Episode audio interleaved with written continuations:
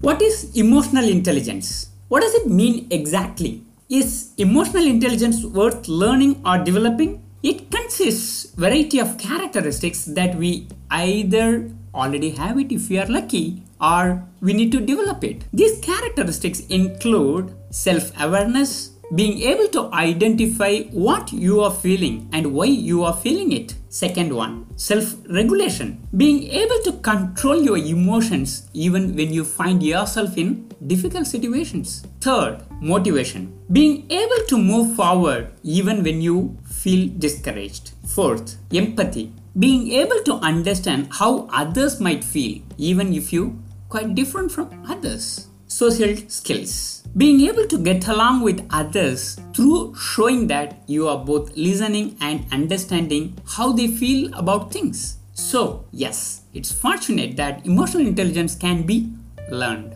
The process is not quite easy, it takes time, and most of all, it needs more commitment. But the benefit that come from having a well developed emotional intelligence for the individual make it worth the effort.